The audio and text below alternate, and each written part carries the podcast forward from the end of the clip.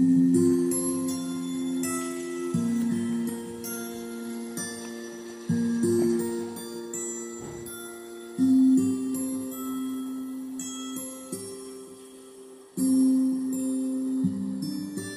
cataclismi improvvisi che si verificano in natura creando stragi e rovine non sono atti di Dio.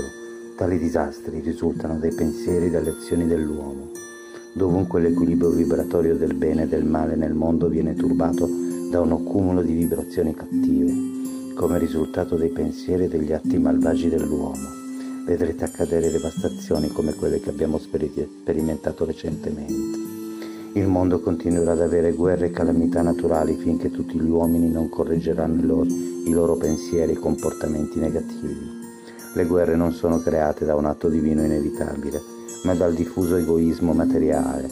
Bandite l'egoismo individuale, industriale, politico e nazionale e non avrete più guerre. Quando la materialità predomina nella coscienza dell'uomo c'è un'emissione di sottili raggi negativi la loro forza accumulata turba l'equilibrio elettrico della natura ed è allora che accadono terremoti, alluvioni ed altri disastri. Dio non ne è responsabile, l'uomo deve controllare i propri pensieri prima di poter controllare la natura.